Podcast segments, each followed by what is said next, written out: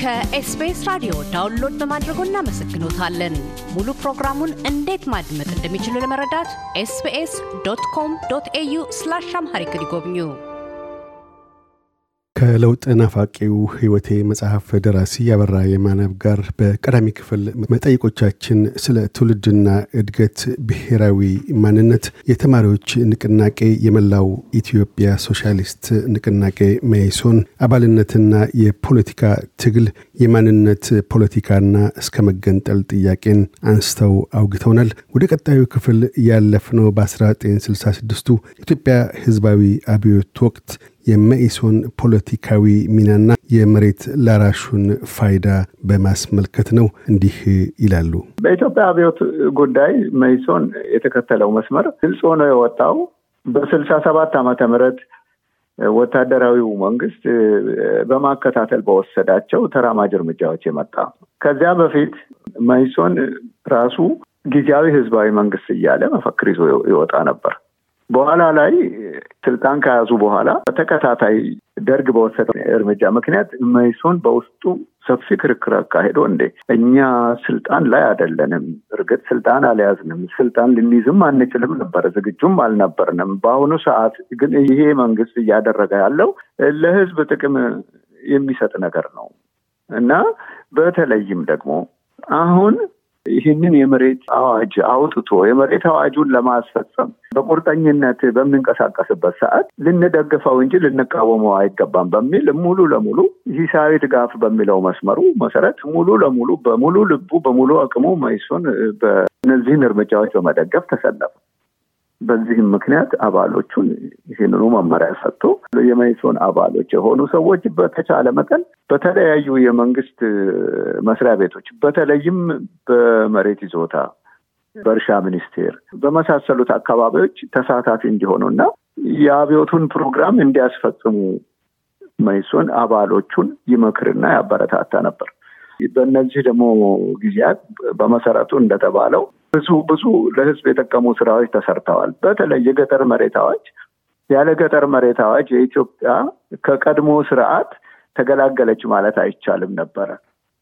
ከቀድሞ ስርዓት ኢትዮጵያን የገላገላት የገጠር መሬት አዋጅ ነው። የገጠር መሬት አዋጅ ለብዙ ብዙ ዘመናት ሰፍኖ የኖረውን የፈላጭ ቆራጭ የዘውድ አገዛዝ ከመሰረቱ የናደ ለመጀመሪያ ጊዜ ሰዎች የሚያርሱትን መሬት የላባቸው ፍሬ የሆነውን የእነሱ እንዲሆን ያደረገ ፍትሃዊ እና ህዝባዊ እርምጃ በመሆኑ የማንም ተራማጅ ወገን ሊደግፈው የሚገባ እርምጃ ነው የሚል እምነት ስለነበረው መኢሶን በቁርጠኝነት ይህንን ደግፎ ወጥቶ ለማስፈጸም እስከ መጨረሻው ሰርቷል።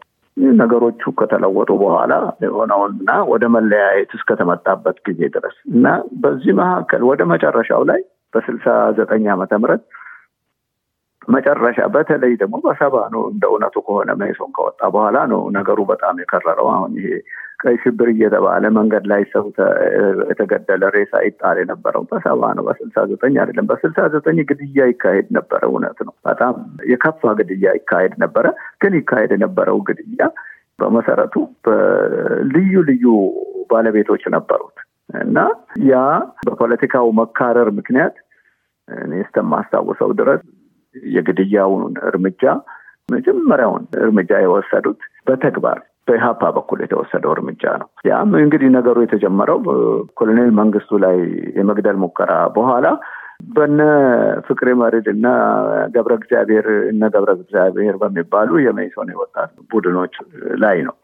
ይህም ኢህአፓ እንደ ድርጅት በክረምቱ ወራት በስልሳ ስምንት ዓመተ ምህረት በወሰደው ውሳኔ ነው። ከአሁን በኋላ በከተማ ውስጥ የትጥቅ ትግል እናካሄዳለን በሚል ውሳኔ አሳልፎ ያንን ውሳኔውን ስራ ላይ በማዋሉ እንግዲህ ወደ ምን ተተረጎመ? ያ ውሳኔያቸው በተግባር ሲተረጎም በሀሳብ የማይስማሙ ሰዎችን በተለይ ቁልፍ ቦታ ያሉ ሰዎችን በመግደል ጸጥ ማሰኘት ነበር ከነሱ የተለየውን መስመር ያው እንግዲህ የሆነው ነገር ሁሉ ሆነ። እኔ አሁን ወደዛ መመለስ አልፈልግም። ነገር ግን በዛ ምክንያት ኢትዮጵያ ብዙ ብዙ ብዙ ብርቅ ልጆቿን አጥታለች ከሁሉም ወገን።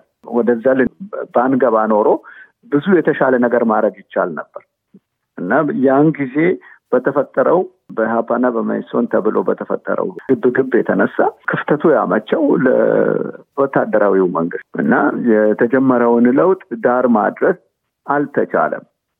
በራሱ በተራማጁ መሀል በተፈጠረው ልዩነት እና ያንን ልዩነትም ደግሞ እያሰፋ ለራሱ በሚያመቸው መንገድ ወደፊት በመሄድ ላይ በነበረው እና እየተጠናከረ በመጣው የነ ኮሎኔል መንግስቱ አንጃ መዋና ሰደድ ሆኖ ከዛም ወደ ኢትዮጵያ ሰራተኞች ፓርቲ እስከመሆን የሄደው መኢሶን በእርግጥ ከደርግ ጋር የተለያዩ ውጤቶችን አስገኝቷል። ያም የዘለቀው ለአንድ አመት ተኩል ያህል ነበር ከ1938ቱ የኢትዮጵያ ብሔራዊ ዲሞክራሲያዊ አቤት ፕሮግራም መታዎች ጋር ከዛ በኋላ በነሐሴ 14 1969 ያ ግንኙነት በሜሶንና በደርግ መካከል የነበረው ግንኙነት አክትመዋል። ከዛ በኋላ መሪዎቹም እርሶን ጨምሮ ለስደት መዳረግ ግድ ተሰኝታችኋል።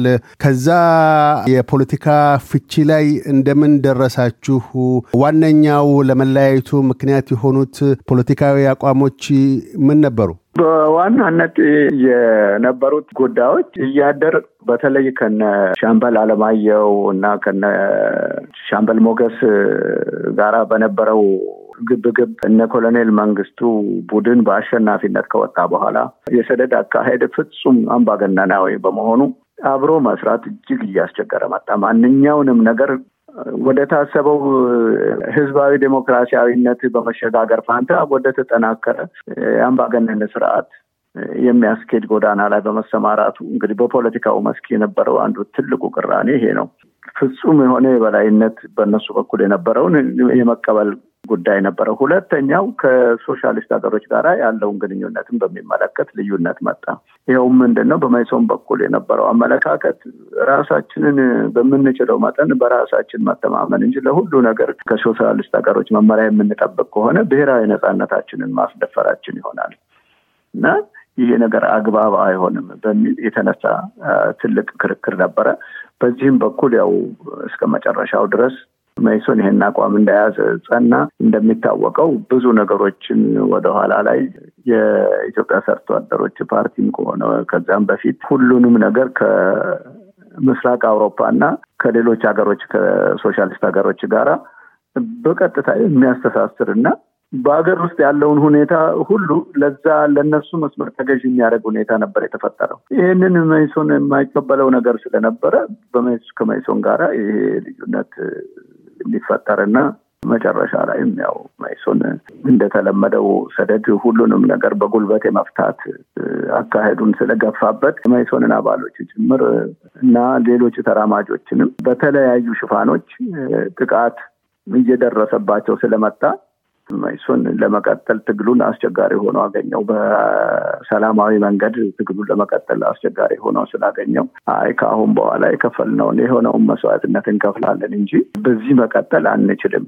ከይፋ እና ሰላማዊ የትግል ግንኙነት ከደርግ ጋር አቋርጠን ወደ ህቡ ህይወት እንራመድ እና ትግላችንም በዛ እንቀጥላለን የሚል ውሳኔ አሳልፎ በተለያዩ የሀገሪቱ አቅጣጫዎች በነሐሴ ወር እንዳልከው በስልሳ ዘጠኝ ዓመተ ምህረት ነሐሴ አስራ አራት ላይ ከደርግ ጋር ያለውን ግንኙነት አቋርጦ ወጣ። እንግዲህ ከዛ በኋላ የሆነውን የምታውቀው ብዙም መይሶን ያደረገው ሙከራ አልተሳካለትም። ምክንያቱም ያለ የሌለ ጉልበቱን በሙሉ የነበሩትን አጋጣሚዎች ተጠቅሞ የወጡትን አዋጆች እንደ መሬት ይዞታ አይነቶቹን እና ሌሎቹንም ለውጦች ለማስፈጸም ትኩረት በመስጠት ለሌላው የትጥቅ ትግል በቂ ዝግጅት ባለማድረጉ መይሶን በቀላሉ ሊጠቃና ከፍተኛ ጉዳት ሊደርስበት ብዙዎቹ መሪዎቹም ሊገደሉ የቀሩትም ሊታሰሩ በኋላ በእርግጥ ሚያዝያ ዘጠኝ አስራ ዘጠኝ ሰባ ድንበር አቋርጣችሁ ሶማሊያ ለመግባት በቅታችኋል። የስደት ህይወት ተጀምሯል። በዛም ብቻ በሶማሌም አላበቃም። ከዛም አልፎ ወደ ጣሊያንና አሜሪካም ድረስ ርቀው ሄደዋል። ስደት ህይወቶ ምን ይመስል ነበር? ከሶማሊያ ወደ ጣሊያን ከዛ ወደ አሜሪካ እንዴት ተሸጋገሩ?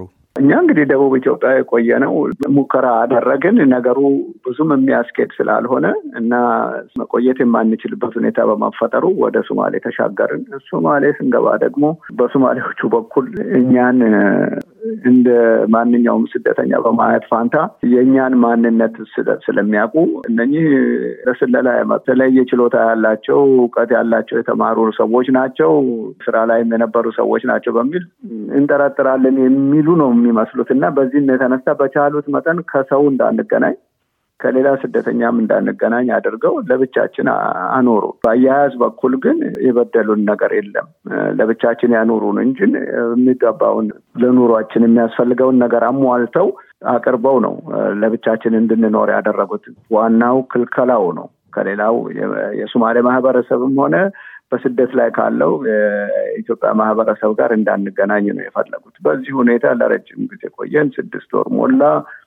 ከዛ ካለፈ በኋላ በሰባተኛው ወር መሰለኝ እንደምንም ብለን ለተባበሩት መንግስታት በሞቃዲሾ በሚገኙት የእነሱ ወኪል መልእክት አደረስን እና እነሱ ጋር መልእክቱ ሲደርስ እነሱ ከሶማሌ መንግስት ጋር ግንኙነት ፈጠሩ። ከዛ በኋላ የሶማሌ መንግስት ለተባበሩት መንግስታት አሳልፎ ሰጠን እና በእነሱ በኩል ወደ እነሱ በስደተኛነት ወደ ጣሊያን ሀገር ወደ ሮም ወሰዱን። ሮም ከደረስን በኋላ ያው ቦታ እየተፈለገ የመጀመሪያዎቹ ቡድኖች የመጀመሪያዎቹ ሰዎች ወደ ስዊድን ሄዱ። ከዛ ቀጥሎ የቀረነው ወደ አሜሪካ ተደለደልን እና አሜሪካ ገባን። አሜሪካ ከገባን በኋላ ያው እንደሚታወቀው እንደገና ያው የወጣ ነው እንታገላለን ብለን እንደመሆኑ መጠን ያለንን ኃይል አሰባስበን የዛን ጊዜ በመይሶንም በኩል የነበሩ በውጭ ሆነው ይታገሉ የነበሩ በተማሪ ማህበርም ውስጥ የነበሩ ሰዎች ስለነበሩ አውሮፓ ያለውን አሜሪካ ያለውን አስተባብረን ሰፋ ያለ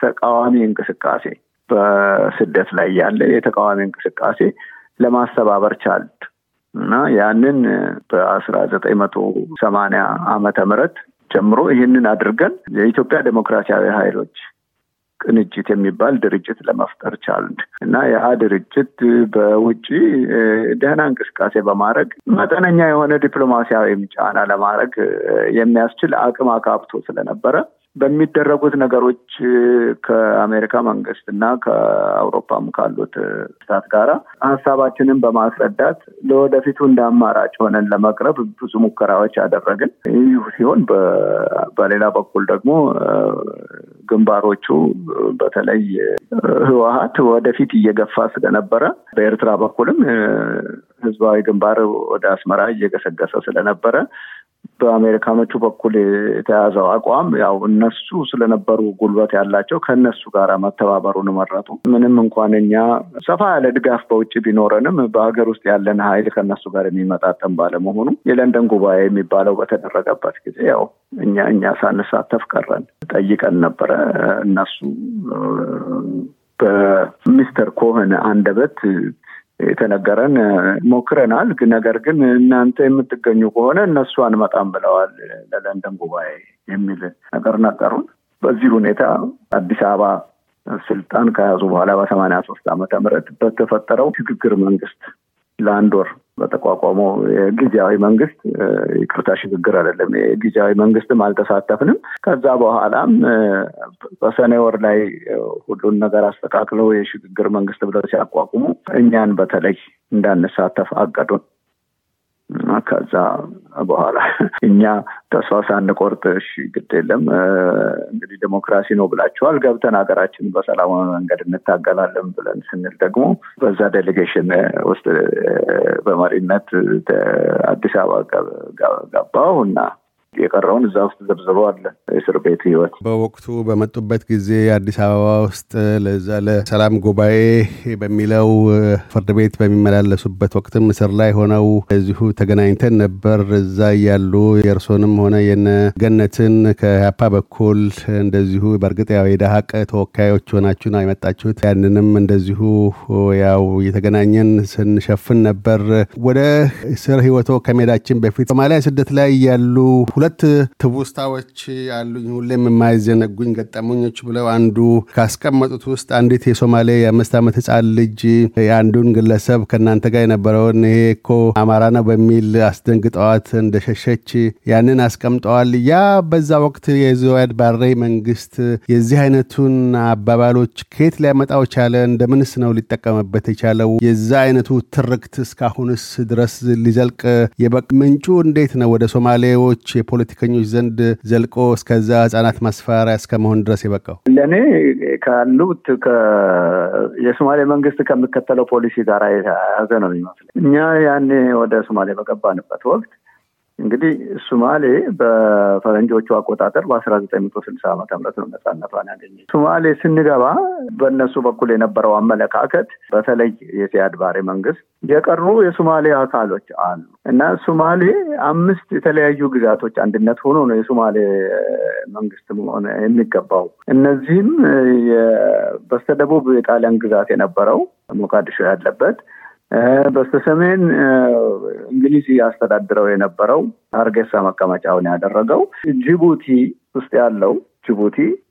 ከዛ በሰሜን ኬንያ ያለው በእንግሊዞቹ NFD ይሉት የነበረው Northern Frontier District ይባል የነበረው እና በብዛት የሶማሌዎች መኖሪያ የሆነው የሶማሌ ብሔር ተወላጆች መኖሪያ የሆነው እና ኢትዮጵያ ኦጋዴን የሚባለው የኢትዮጵያ ክልል እነዚህን አንድነት አድርጎ ነው የሶማሌ መንግስት ለመፍጠር የታሰበው እና ያ ሳይሳካ ቀረና በዛ የተነሳ የሶማሌ መንግስት ኢትዮጵያ ውስጥ የምዕራብ ሶማሌ ነጻነት ግንባር የሚባል ድርጅት የሚታገል ከሶማሌ ተነስቶ የሚታገል አቋቁሞ ትግል ያካሄድ ነበረ። አንደኛ። ሁለተኛ ይህንኑ ትግሉን ለመደገፍ እንደ አጠቃላይ ስትራቴጂ ከኦሮሞ ብሔር ነጻነት እንቅስቃሴ ነን ከሚሉ ወገኖች ጋራ ግንኙነት ነበረው። ሳሪያ በማቀበልም ድጋፍ በማድረግም ስልጠና በመስጠትም ለዚህ ሁሉ ችግር የኢትዮጵያ መንግስት የሚከተሉት መስመር እነሱ የብሔር የብሔር ጭቆና ነው። እሱ ኢትዮጵያ የምትገዛው በአማራ ነው እና ብለው ነው ከኦሮሞ ድርጅቶች ጋር ያላቸውን ግንኙነት የመሰረቱት ከሌሎቹም አንዳንድ ሌሎች ብሔሮችም ጋራ እና በዛው መንፈስ እንደ ጠላት ተደርጎ የተወሰደው። በነገራችን ላይ እኛ እዛ በምንደርስበት ጊዜ በሰባ ዓመተ ምህረት መሆኑ ነው በኢትዮጵያ አቆጣጠር ወይንም በፈረንጆቹ ሰባ ሰባት ነው። ከዚያ በፊት ኢትዮጵያና ሶማሌ አንድ ትልቅ ግጭት አካሂደው ትልቅ ውጊያ እንደነበረ በመካከላቸው የሚታወስ ነው። በኦጋዴን በኩል እንግዲህ የዛን ጊዜ የሞከሩት ሙከራ ሳይሳካላቸው ቀረ። በዚህም የተነሳ ያው በብሔር ላይ ለተመሰረተው ትግላቸው ድጋፍ ፍለጋ የብሔርን ቋንቋ ብቻ ነበር የሚያስተምሩት እና የሚናገሩትም ሁሉንም ነገር የአማራ ግዛት ነው፣ የአማራ ጭቆና ነው፣ አማራ ነው ይሄንን የሚያደርገው የሚለውን ደጋግሞ ይናገሩ ስለነበረ በቃ ማንኛውንም ሶማሌ በዛን ጊዜ ብታናግር አማራ ነው የሚለው በቃ ኢትዮጵያዊ ከሚልህ አማራ ነው የሚልህ አማርኛ ከተናገር እና በሶማሌ በኩል ሆነ ተብሎ የተገፋ መስመር ነው እና ለእኔ ይሄው መስመር ነው ከኤርትራ ግንባሮች ከትግራይ ከነ ጋር ሁሉ ያዛመዳቸው እና ያገናኛቸው። እንደ እውነቱ ከሆነ ከዚህ ጋር ተያይዞ ነው ይሄ አማራ ይሄንን አደረገ ያንን አደረገ እየተባለ የሚነገረው ነገር ራሱ ከዚህ ጋር በጣም በቅርብ የተዛመደ ነገር አለው። ያው ቋንቋ ነው በሁሉም በሶስቱም ቦታ ሲነገር የነበረው ስለ አማራ ክፋት፣ ስለ አማራ ወንጀል ነው ከሞቃዲሾ በኋላ ላይ ከኤርትራ ከትግራይ በረሃም በነመለስ በኩል ሲተላለፍ የነበረው። ከለውጥ ናፋቂው ህይወቴ መጽሐፍ ደራሲ አበራ የማናብ ጋር ያካሄድነው ቃለ ምልልስ አልተቋጨም። በቀጣዩ የመደምደሚያው ክፍል ዝግጅታችን ለሰላም ጉባኤ ወደ አገር ቤት ተመልሰው እንደምን ዘብጥያ እንደወረዱና እስራቱ በሳቸውና በቤተሰባቸው ህይወት ላይ ስላሳደራቸው ተጽዕኖዎች ያወጋሉ። እያደመጡ የነበረው የ SBS አማርኛ ፕሮግራምን ነበር። የፕሮግራሙን ቀጥታ ስርጭት ሰኞና አርብ ምሽቶች ያድምጡ። እንዲሁም ድረገጻችንን በመጎብኘት on demand እና በ SBS mobile app ማድመጥ ይችላሉ። ድረገጻችንን SBS dot com dot au Amharic ን ይጎብኙ።